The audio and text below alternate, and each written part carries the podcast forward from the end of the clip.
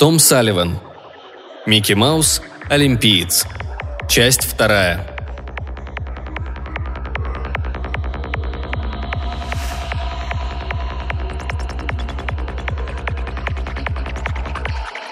Шерман хрустнул костяшками пальцев. «Посчитаем медали, Феликс. Золото – 28 на 28. Серебро – 16 на 11. Бронза – 23 на 22 в нашу пользу. Не учитывая, конечно, что некоторые протесты могут быть приняты. И без результата заплыва на полторы тысячи вольным. А там золото можно считать в кармане. Шерман тянул лимонад, следя за ходом соревнований пловцов по телевизору. Убедившись, что его кровь – любимый нектар для кубинских москитов, он отказался от дальнейшего посещения спортобъектов, превратив свой номер в штаб, оборудованный пятью телефонами и телеэкраном. А что будет, если протесты будут удовлетворены, а, Феликс? Пятница вздохнул словно омар на пару. Примерно одинаково по золоту и серебру. Они могут обойти нас по бронзе. Ну, на бронзу всем начхать. Насколько я понимаю, после того, как сегодня все утихомирится, результат на полторы тысячи внесет свои коррективы. Да, думаю так. А как по-твоему, Феликс? Не знаю, русские еще не видели, как плавает Томпсон. Они могут заявить протест. Я... Затянувшаяся пауза заставила Шермана взглянуть на пятницу. «Что такое?»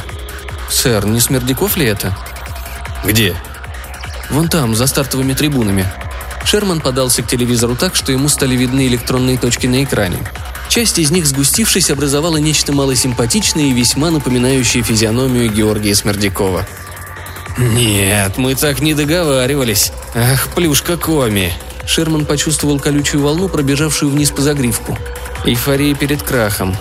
Томпсон был последней козырной картой Соединенных Штатов, и если она до завтрашнего дня окажется битой, это будет означать полное поражение. А лично для него станет крахом навечно. Он представил себя в положении проигравшего финалиста. Нежеланный гость на коктейлях, всеми пренебрегаемый сопровождаемый шепотком – это тот Шерман, что погорел в Гаване. Шерман добрался до плавательного комплекса, потом собрался с силами, протиснулся сквозь группу мокрых, почти обнаженных тел и просеменил по белоснежным скрипучим дорожкам, ведущим к самому бассейну. Бассейн походил на бурлящий котел. Судьи старались организовать хронометристов для подстраховки таймеров, подключенных к финишным планкам. Смердяков цинично наблюдал за передвижениями своего соперника. «Георгий!» – наигранно беспечно воскликнул Шерман. Я собирался встретиться с вами, чтобы выразить свою радость по поводу окончания этого заседания со всеми его протестами. Все-таки это был шанс устранить недоразумение, а? Сегодня предпоследний день соревнований, и все нужно забыть. Комитету не до нас, спортсмены заняты своим делом, дух игр превыше всего. А, Георгий?» Смердяков задумчиво выпучил губы. «Э, да бросьте вы!» – прохихикал Шерман. «Мы выполняли свою работу. Нам положено было сидеть да наблюдать за происходящим. Смердяков жевал губами, пока один из пловцов не нагнал волну, которая подкатила затем к самым их ногам. «Ах, да!» – воскликнул Шерман, когда оба отскочили от края бассейна. «Я только что из сектора по прыжкам в воду. Мы отозвали протест по поводу вашего прыгуна Баба... Бабалауса, этого похожего на белку-летягу». «А, того, что занял пятое место», – усмехнулся Смердяков. «Пятое? Неужели?»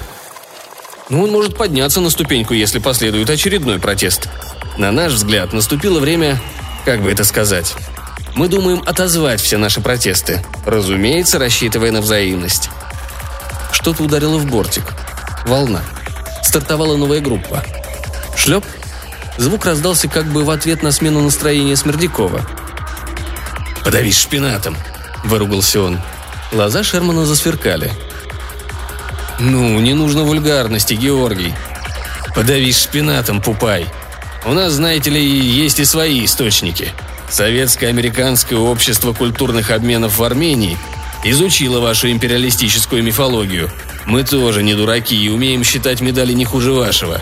Небось, надеялись, что этого... Эту вашу амфибию Томпсона не заметили? Никогда не разминается, носит специальную обувь, у него, кажется, ноги ниже колен вообще без костей. Шерман. Томпсон, Томпсон. Это у которого остеогенезис ног. Скажите, весьма специфическое заболевание, не правда ли? И еще. Нам сообщили, что он совсем не дышит во время заплыва. Это действительно так, Шерман? Полторы тысячи метров без единого вдоха-выдоха. Даже амфибии дышат, хотя в большинстве случаев через дырку в башке.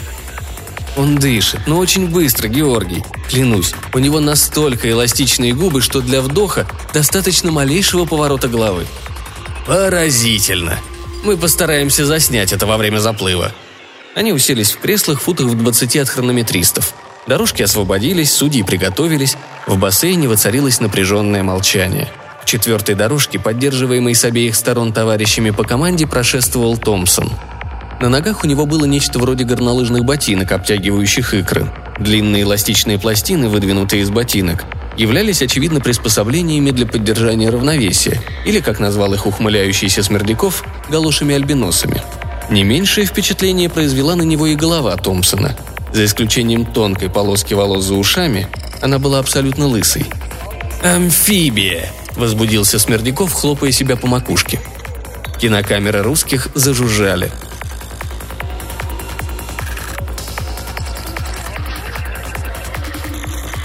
И вот наступил последний день. Мировой рекорд Томпсона был опротестован. Олимпийский комитет пребывал в нерешительности. Кто-то прислал Смердякову семь комплектов комиксов о Папайе и пачку свежезамороженного шпината. Москиты питались кровью Шермана. Шерман смотрел телезапись финальных скачек на Гран-при. Дядюшка Сэм получил еще одно золото. Правда, временно. Дурацкое золото. Теперь все будет зависеть от бокса. «Феликс», – рассуждал Шерман, Посмотри на эту клячу. Она не скачет, она ходит ходуном. Того и гляди рассыплется. Ну как тут не пройти протесту? Теперь последнее слово за боксом. Зазвонил один из телефонов. Феликс снял трубку. «Это Смердяков», — сказал он. Шерман взял телефонный аппарат и приложил его к голове, будто компресс. «Hello, папай», — поздоровался он устало. «И это вы называете лошадью?» – раздался вопль Смердякова. «А что? У нее четыре ноги и хвост. Разве нет? Разве что-то не соответствует требованиям русских к скаковым лошадям?» «Шерман! Мы хотим просветить это животное рентгеном!» «Виноват. Скачки кончились два часа назад. Она издохла». «Издохла?» – с угрозой в голосе переспросил Смердяков. «Да. Сломала ногу по пути в конюшню, пришлось пристрелить». «Превосходно. Произведем вскрытие». «Да ее уже зарыли». «Выкопаем». «Мы зарыли урну, труп ведь сожгли». «Ну и ну, Шерман». «Вместо этого лучше откопайте своего жеребца». «Своего?» «Да, того, что взял серебряную медаль. Шматок мяса, хвоста и некое подобие головы. Его результат уже опротестован. Бедняга околел, не так ли?» «Естественно», ну вот, полагаю, один из казачков загнал его до смерти. Вовсе нет. Он издох совершенно по другой причине. Мы погрузили его в самолет, а самолет разбился в вашем Бермудском треугольнике. Счастлив был услышать ваш голос. Взаимно, Шерман. Как поживают комариные укусы? Нормально. А как вам комиксы о Папае? Отлично. Этот Блуто, а? Ну ладно. Goodbye. Goodbye, Папай. Шерман передал телефон Пятнице. Теперь все зависит от бокса, повторил он. Как это символично.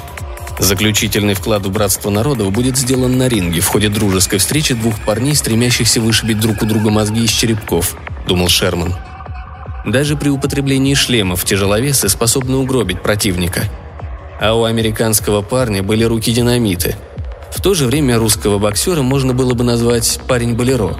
Он скользил, выгибался, уклонялся, подпрыгивал и лишь время от времени угощал соперника точными, но слабыми тычками. Он боксировал элегантно, но вряд ли мог нанести решающий нокаутирующий удар. Сложением он напоминал балерину. Неплохая фигура, светлоглазый, с фарфоровым подбородком. Шерман связался по телефону с тренером команды по боксу. «Голова, Бронсон», — сказал он. «Пусть метит в голову, тогда русский не сможет нашего перебоксировать. Наш выбьет из него дух». Бронсон не применул сообщить Шерману, где он видел такие-то советы, после чего они рычанием засвидетельствовали взаимную симпатию и дали отбой. Звонок был излишним. При звуке гонга американский парень ураганом вылетел из своего угла. В первом раунде он бил, крушил, громил. Русский защищался и уклонялся. Он не мог сдержать натиска. Во втором раунде американец дубасил жестко, хлестко, одиночными сериями. Тяжелые удары, страшные удары, сокрушительные удары. Нос противника превратился в лепешку, но в остальном советский боксер выглядел свежим как огурчик. Глаза оставались ясными, и он продолжал свой быстрый танец, набирая очки слабыми, но точными ударами. «Его загипнотизировали», – пожаловался американец. Короткий, но серьезный разговор с русским не убедил в этом рефери. Подспудное истязание американца продолжалось. Он молотил, он лупил, он долбил, он дробил. С дальней, средней и ближней дистанций. Под конец бил наотмашь и хлестал своего хлипкого соперника, размахивая перчатками, как мельничными крыльями. Постепенно его руки стали превращаться в подобие коровьих хвостов. Потом повисли вдоль тела. Последовала серия слабых, почти женских ударов. Морально и физически измотанный, рыдающий американец упал на колени. «Не могу поверить», – пробормотал Шерман. «Я заявлю персональный протест», – произнес Феликс и потянулся к дипломату. Телефоны зазвонили под вечер. Один у Смердякова, второй у Шермана. Им сообщили, что все протесты приняты. «Все?» – скричал Шерман. «Но это невозможно!» «И что же это за папайская Олимпиада?» – возопил Смердяков. Ошеломленные, они скрючились каждый в своем кресле, каждый в своем гостиничном номере. «Разве можно принять все протесты?» – спрашивал себя Шерман. «Я думал, они отклонят все протесты, но принять? Как они посмели?» Через 20 минут появился Феликс с копией компьютерных отчетов о результатах, касающихся всех международных протестов и о перераспределении медалей. Каждая страна с развитой программой генетических операций начал было читать он, но передумал и отдал отчет в руки Шерману. Читая, Шерман чувствовал, как сидеет. Он все равно, что заглядывал в могилу. «Двадцать восемь?» – прохрипел он. «Мы получили всего двадцать восемь?» «Русские получили столько же», – сказал Феликс. «Шри-Ланка? Победила Шри-Ланка?» На втором месте Лихтенштейн. Зазвонил телефон. «Шерман», — чуть слышно раздалось в трубке. «Мой дорогой Шерман, мы погибли», — простонал Смердяков и, всхлипнув, добавил.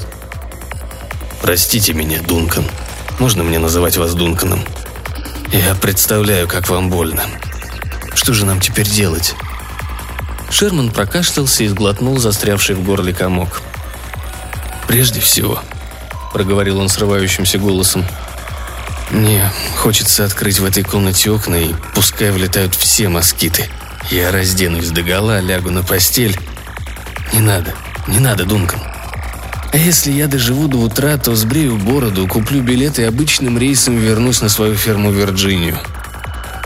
Ох, если для меня все было бы так просто, Дункан. Отнимут машину, квартиру, перестанут давать бесплатные билеты в Большой. Как вы думаете, американское посольство в Гаване... Ох, может, оно меня... Они будут рады принять вас, Георгий. Очень рады. Только не ссылайтесь на меня, и они будут чрезвычайно вам рады. Да, да, я понял. А как вы думаете, вам не понадобится помощник на ферме? Я умею получать хорошие гибриды. Нет проблем, Георгий, нет проблем. Да, можно один вопрос? Сколько угодно того... Ой, Дункан. Как мог сегодня ваш парень выдержать такие удары и столько? Он был словно ватой набит. Я опасался, что у него мозги из черепа вылетят. Смердяков усмехнулся. Набит ватой? Неплохо. Ватная кукла без мозгов, да? Безмозглая кукла. У кучки нет мозгов. В голове. Вот так. Бросьте, Георгий. Но где? Вы не заметили, как он садится, нет? Ах, Георгий, Георгий. Шерман вздохнул. До встречи, Вирджиния.